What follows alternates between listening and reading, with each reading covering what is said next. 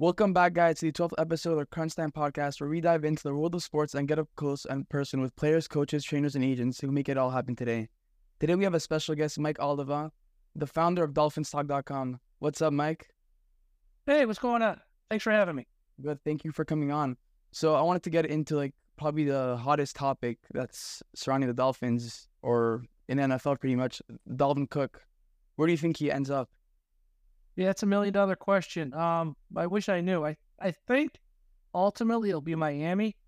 Uh, only because I don't know if any other team. One, he wants to go there. Number one, clearly, and two, I don't know what other team kind of wants him. I know he visited with the Jets last weekend, but I'm guessing it didn't go great because he he was there on site and he didn't sign. And then there was a report on Fox Sports on Wednesday morning from the Carton show with Craig Carton and Plaxico Burress, um, who said that the Jets are out and it's down between Miami and the Cowboys, which is interesting because we haven't heard the Cowboys name brought up since. But I think his heart's in Miami. He's from Miami. He wants to play in Miami. His trainer's in Miami. I think it's going to be Miami. I don't think Cook's going to get as much money as he wants, so it might be a one year deal, but it might be a while too. It might be mid to late August before he signs because he's going to hope and pray that there's a team out there that really needs a running back and will pay him as much as he was making with the Vikings, or at least be close to what he was making with the Vikings.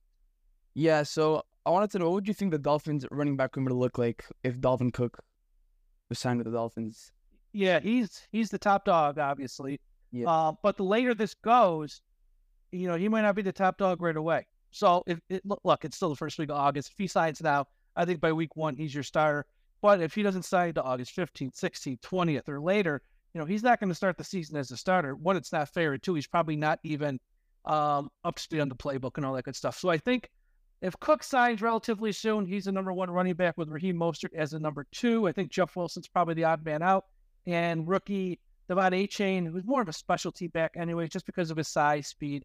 He's not the largest guy in the world here, even by running back standards. So I think they're going to use him more as like not a more as like specific plays and packages to sort of take advantage of his speed, which is blazing. Yeah, I mean, Salvon Ahmed has been having so far a good start to training camps. Do you think he has a as a as a spot on the team next year? Um, if they sign Cook, no. If they don't sign Cook, he's got a chance, but he's behind a lot of guys in front of him. Raheem Mostert, um, you know, he was Miami's leading rusher last year. Then they traded for Jeff Wilson, re-signed him in the offseason. Then they used a third round pick on De'Von Achane. So if they sign Cook, I think Salvon Ahmed's gone. If they don't sign him, there's a chance they carry four running backs, I guess. Yeah, so of course every team has its holes. What do you think is Miami's weakest position? Offensive line, offensive line, offensive line. It was beyond, it's been beyond dreadful the past couple of years. And they really haven't done anything to upgrade it. Uh, they have a lot of faith in the guys they have. I think it's blind faith. I have no idea why they have faith. But if that offensive line is one injury away from being one of the worst units in the league, so that's by far the weakest area on the team. Yeah, I mean Kendall Lamm has had a good training camp, so maybe yeah, true. Let's hope. But he's been in the league for eight years and he's done nothing. So the fact, you know, you that you're putting some hope on a guy who's been around for eight years and done nothing as like your first offensive tackle off the bench. That's great if he's playing well, but you know, history's not on his side. Let's just say that. Yeah, I mean, well, I guess we'll see on the field. we'll find out if there's an injury, um, yeah. because if there's an injury to Connor Williams, they're screwed. If there's an injury to Robert Hunt, they're screwed. And if there's an injury to Tron Armstead, you know, you, you could just pack up the tent there because because they're royally screwed then. Any injury would uh, be a big loss, especially those three. Like if they lose Austin Jackson, I don't think he's that good, anyways. It might be um, a blessing in some ways, or if they actually lost Liam Eichenberg, that's really no big downgrade. But the other three, they need on the field as much as possible. Yeah, I mean, also something with uh, the defensive backs. Jalen Ramsey was a big loss to the Dolphins. What do you think the what do you think it looks like? Who's going to be playing when he's not on the field the first couple of weeks? Yeah, um, that's interesting. So I know everyone talks about Kader Kohou, but I think uh, Kohou is more of like a nickelback. So I don't know if this affects him too much. Is that because in the NFL these days, you're in the nickel formation like so often that you have three quarterbacks on the field all the time. So I think Howard is obviously Howard. He's there. Kader Kohou is going to be on the field in the slot. So it really comes down to um, Noah Igbinoghene, Cam Smith, and Eli Apple, who's going to step in and replace um, Jalen Ramsey. I think in a perfect world, you want Cam Smith, second round draft pick, but he's a rookie, and we all know rookies struggle. Noah, much like Austin Jackson, I have zero faith in at all. So, you know, Eli Apple is a veteran. He was a high pick in 2016, top 10 pick. Um, he's been around the league. He was the starting cornerback on the Cincinnati Bengals when they went to the Super Bowl a couple years ago. He can play. He can play. Now, look, he's not a superstar. He's not great, but he's a serviceable veteran. So if Cam Smith struggles or they don't want to play a rookie right out of the gate, which I totally get, I think Eli Apple and Cam Smith might split time a little bit. Um, I have a hard, I just have a hard time believing Noah Igbinoghene will have significant snaps at corner. Yeah, he's been so bad for three years. I just can't, with a team with this much expectations, I cannot believe they're gonna, they would play him significant snaps. So I'm thinking Cam Smith, Eli Apple, some little timeshare there to fill in for Ramsey. I mean, on the like, it's of course Jalen Ramsey's a big loss, but on the positive side, it's gonna be cool to see all these young guys like Cam Smith, Eli Apple, Trill Williams, all these young guys try to like prove themselves that they're yeah, like they're able to play. Yeah, here's something else too with Ramsey. He's never played one down for the Miami Dolphins. You can't miss something he never had. So they went through all last season with no um, Jones as he missed the whole year there. Um, so now you got Ramsey who's out probably for the first three months or so of the season. It you can't say you're going to miss him because you never had him. So it's unfortunate because I think him and Howard on the field at the same time would have been special, and we will see it eventually. But you're going to have to wait a bit. And now it's time for Cam Smith, Eli Apple, Kader Kohou, um, Trill Williams. I guess Noah have to step up, and one or two of those guys have to um, take this golden opportunity that they're presented with. Staying on the defensive side of the ball, of course, the Dolphins haven't been on top of their game with their linebackers recently, but now they're starting to get something there. Do you think any uh, any players break out next season? I think the new middle linebacker, David Long, has a chance to be special. Now, here's the issue with Long, which is an issue with a lot of guys Chris Grier signs. Little injury prone. He has a tendency to miss games. So if if he can stay healthy, I think he will be um, a breath of fresh air at, at middle linebacker. And that's not even a total knock on Elandon Roberts. But the issue with Roberts, who has been Miami's middle linebacker past few years, is that one dimensional, great against the run, but if a team sort of matches up a tight end or a running back on him in the passing game, he's like burnt toast. Long can a little bit more, a um, little bit more flexibility there in the passing game. Very good against the run, more athletic. I know in the practice on Tuesday, I want to say he tackled Tyreek Hill for a loss in the backfield. That's Tyreek Hill. Long tackled him in the law in the backfield for a loss. So um, he's got a chance to be special. And outside of that, it's going to be real interesting because guys like Malik Reed uh, um, at outside linebacker is going to be f- to see because he has experience with Vic Fangio. Andrew Van Ginkel is uh, now playing both inside and outside linebacker, so it'll be, it'll be nice to see how he sort of transitions to inside when he has to play there. And I think Jerome Baker, it, you kind of know what you're going to get with him, which is good.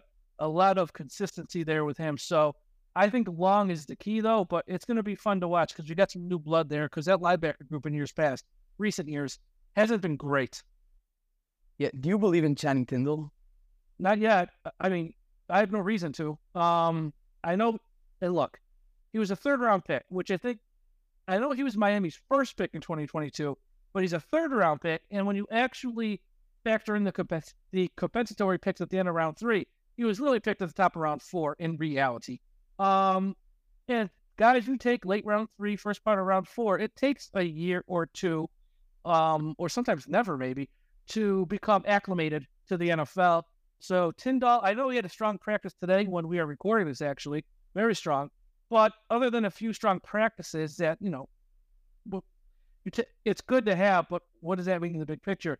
Last year he did nothing. I know the game against the Bears was his big um, chance to shine because they told him you have one job: shadow Justin Fields at the end of the first quarter, to take him out of the game because he couldn't handle that one job. Um, so we'll see Tindall. I mean, I have hopes, but and look, if Vic Fangio is as smart as everyone says he is, which he has a great resume, get the most out of Channing Tindall. Let's see it. Let's see that. Um, it'd be great to see because he is a freak athletically, but we just haven't seen anything. Yeah, with this with Fangio's cloud coverage scheme, is that more beneficial to this year's corners as far as not getting exposed as much compared to last year's corners stepping up? Yeah, it should help. Absolutely should help. I think man coverage is very taxing on corners. Now, someone like Xavier Howard is very good at it, but even he, if he's less than 100% or if he's little, yeah, say like he's less than 100%, he's even going to struggle at times, like he did last year. Um, I think playing zone um, in the secondary with the corners, one, it makes it easier to replace a guy should they go down because you're not asking a guy to sort of go one on one with elite wide receivers like Miami will face this year. So it does make it easier, and it also makes it easier for like the younger guys to get on the field sooner um, in in some way. So that should help the secondary, and the addition of Vic Fangio is going to help in a lot of ways. What kind of annoys me is Mike McDaniel wanted Vic Fangio in 2022, and our general manager and our owner said, no, you have to have Josh Boyer. So I'm just mad that we didn't have Vic Fangio last year because it feels like we'd be way farther ahead in the game if we just had him last year. And who knows how last year would have played out. But uh, I, I am happy he's here. I just wish that our powers that be in South Florida let the head coach have him when he wanted him. Yeah, switching sides of the ball, the tight end room has been is not like nothing crazy. What do you think it looks like next at the start of the season? Yeah, it's just there. It's ordinary, nothing special, but it doesn't have to be special, um, because the offense Miami runs is heavily it heavily features the wide receivers, and especially when you have like Hill and Waddle, they're going to eat up so many targets. They're each going to have hundreds of targets. They're going to have a lot of receptions, probably close to 100 each, or in like 85, 90, 100 each or more there's not enough passes to go around to everybody. Then you factor in like your Cedric Wilson types, your Robbie Chosen types. Um, you know, then you're going to throw, say, Mostert or Cook, you know, probably 40 or 50 balls. Like there's only so many passes to go around. So our tight ends really in this style of offense just need the block. Be that sixth offensive line, which Lord knows our offensive line needs as much help as they can get. So having a sixth blocker out there in many ways um, helps that. So the guys they have like an Eric Saubert, and uh, Smythe are primarily blockers who, you know, they can catch a pass, but they're not going to be, you know, guys are going to make big plays down the field because that's not A, we don't need that, and B, that's not what they do. So I'm okay with the tight end room for the most part because what we need them for is blocking. And those guys like Eric Saubert can block, Smythe can block, and that's it. So I am I'm okay with it. I don't need you know, a superstar tight end because I don't know if that's what, unless that superstar tight end can block like a superstar, I don't care how many receptions he has. Because we had a guy last year who could make those plays down the field, run routes. He just never got the ball because, you know, when you got Hill and Waddle, there's not enough passes for a tight end to. Yeah, the receiving room, uh, we know like the one and two is going to be Tyreek and Waddle. Who do you think is the number three receiver? Robbie Chosen, if he's not in trouble off the field. Um, he's your number three, and it's not even close but he has a history of being in trouble off the field. So, uh, and then after that, it gets interesting because I think you got Cedric Wilson, Braxton Berrios, and Erik Ezukanma. Now, I think they're all going to make the team, but who plays uh, when? Braxton Berrios, I know this training camp from the people on site is says he's gotten open a ton. Now, I don't know if that's because our secondary is not so hot or because he's playing great. It could be either one of the two. Um, and he's going to make the team primarily as a returner as well. Erik Ezukanma had an amazing camp last August. I think he was only active for one game last year. So I know they like him a lot. And Cedric Wilson, you know, he didn't. It didn't work out for him last year at receiver. And halfway through the year, they had him as a punt returner. He's not going to return punts this year. He's making a lot of money, so they can't move on from him either. That's going to be an interesting one with Cedric Wilson. But I think, you know, your top three are going to be Hill, Waddle, Chosen, and I think Erik Ezukanma and Braxton Berrios are the next two. And it's going to be interesting to see how they integrate uh, Cedric Wilson. Yeah, signing that went under the radar, I think, was DeShon Elliott to the Dolphins. You think he has a shot at starting at safety? Yeah, because I don't think Brandon Jones is going to be ready by September.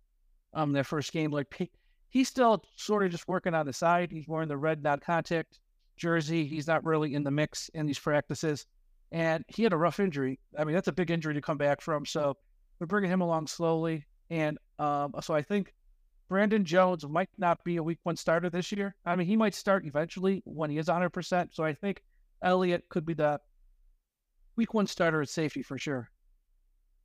Yeah. Um. Now I want to just get into the season. What do you think the Dolphin season looks like next year? Um. God. And I hate to say the line, but it's the most famous line everyone's saying. If Tua stays healthy, if Tua stays healthy, they're to probably win 11 or 12 games. If he gets hurt, uh, they're to be outside the playoffs and not make it. It's just that I mean, he if he misses one or two games, it's not the end of the world. If he misses four or five, they're done. Mike White, nice guy, nice player. Ain't gonna he ain't gonna step in and he ain't gonna win games against you know very good teams. And plus, he's also someone who's always hurt. He's, he's always been hurt with the Jets. So I think overall, uh, if Tua is healthy, probably 11 or 12 wins, and they're in the playoffs. I don't know if they win the East, but they're in the playoffs. And if Tua misses some games, look, any other injury, even Armstead, okay, any other injury, Ramsey, he's out for most of the season, they can survive. Armstead wouldn't be pretty, they could survive. Even Tyreek Hill, they still got Waddle and some other guys, they could survive. Two up, they can't survive, okay? If he goes down for like a month, they're done. Stick a fork in them. They're just done. You think Wilkins gets extended next year or next year? Yeah. I hope. I mean, I'm shocked it's not done already. I think it might be done by week one. I hope. Um, I don't know why it's not done. I don't know what the hell they're waiting for. You know, it might be him too, him and his agent just like dragging their feet. So I can't blame Miami for all of it. But yeah, I think he will get an extension. And I know there's been some reporting from ESPN saying it's not a matter if it's when. Well, it's August. What are we waiting for? Every other tackle from his draft class has a new contract, and he doesn't. So I don't know what the possible holdup is, but I think they're going to keep. I mean, they'd be idiots not to keep him. So yes, I, I think they will. He's very underrated. Like probably he doesn't have many sacks, but he has 80 tackles. He's the leader of the team. Exactly. He's the leader of the team. It goes beyond the play, which play has been outstanding, yes. But he is the vocal leader of the team. He's the heart of the team. He's the leader of this team. And if they like, I can't even imagine them not holding on to him. So I think they will. But I just don't know what the holdup is. Yeah, I mean, you think if if Tua stays healthy, which I hope he does, you think they could fight it out with the Bills for that for the one spot in their division? Oh, absolutely, because the Bills have taken a step back, and you know everyone's thrown in the Jets, which is fair. The Jets have enough. I mean, Rodgers has won two of the last three league MVP, so you can't just totally throw them out. I think they're getting a little bit overhyped, but I think they're going to be good, and I think they'll be in the playoffs. So I think if Tua stays healthy, winning the East is not unheard of. And Miami's first month schedule of September, it's not easy. It's a little rough. But after that, they have some stretches where they play like a three game stretch. Two of the games are very winnable, one of them is a little tougher. Then they get another three game stretch. Two of them are very winnable, one of them is a little tougher. That's nice to have. And then at the end of the season, with the majority of their games at home, uh, the final like five or six weeks, that helps as well when you are sore, beaten up, end of a season, you can sleep in your own bed every night. That also helps as well. The Bills also have a very easy start to the season, though. That could Bills open up softest schedule I've ever seen. I mean, yeah. they got the Jets in Miami in September, but then you throw in the Raiders, Washington, Tampa, Jacksonville. They play literally nobody. I mean, the first eight weeks they got like one or two tough games. Yeah. Do you think the Dolphins have a chance at the Super Bowl? And if not, how far do you think they are? They have a chance. I mean, once again, if Tua stays healthy and if Armstead stays healthy, you know, relatively healthy. Like I said, if each miss one or two games, it's fine. But if they both stay relatively healthy, play 15, 16, 17 games in the regular season, they absolutely can compete for a Super Bowl. They have as much talent as any team in the league. I know the AFC's tough, but when those guys are out there and they're healthy, um, they proved they can beat the Bills. I know they can beat the Jets. Um, you know, they beat the Ravens at the Ravens last year. Cincinnati's a little tougher, and Miami was like in control that game up until Tua got hurt last year in Cincinnati. Who knows how that game plays out? Um, well, I think they, I think they fell behind when he got hurt, but they were toe to toe with Cincinnati and Cincinnati for the most part. And then you look at the other teams.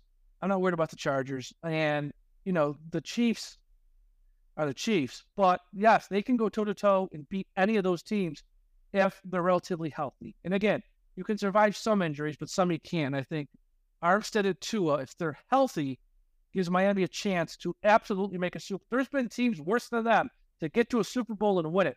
So it's absolutely possible. Yeah, I mean, I think also the Jets are very overrated. I think their defense is still missing a lot of parts there. I think they're very their defense sucks. Like last year, they weren't anything special. They're not. I don't know. I mean, they they took advantage of the matchups that they had. So they played the Browns. They got Jacoby Brissett, not Watson. Take advantage of that. They played Pittsburgh. They had Mitch Trubisky and Kenny Pickett in his first game. They took advantage. They played Skylar Thompson twice. They took advantage.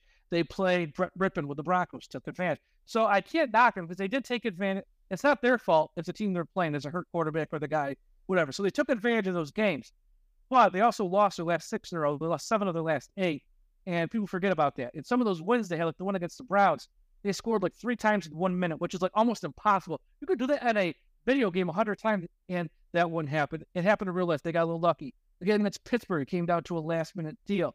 So they're not bad. That's the thing. I, I mean, I know fans of Dolphins are like to pile just stink, just stink. It's not that they stink. I just don't think they're as good as some people are sort of pumping them up to be. The quarterback's upgraded. The wide receivers are upgraded. Breece Hall, when he comes back, will give them stability at running back. Who knows if they sign Cook or that? I don't know. I don't think so, but who knows?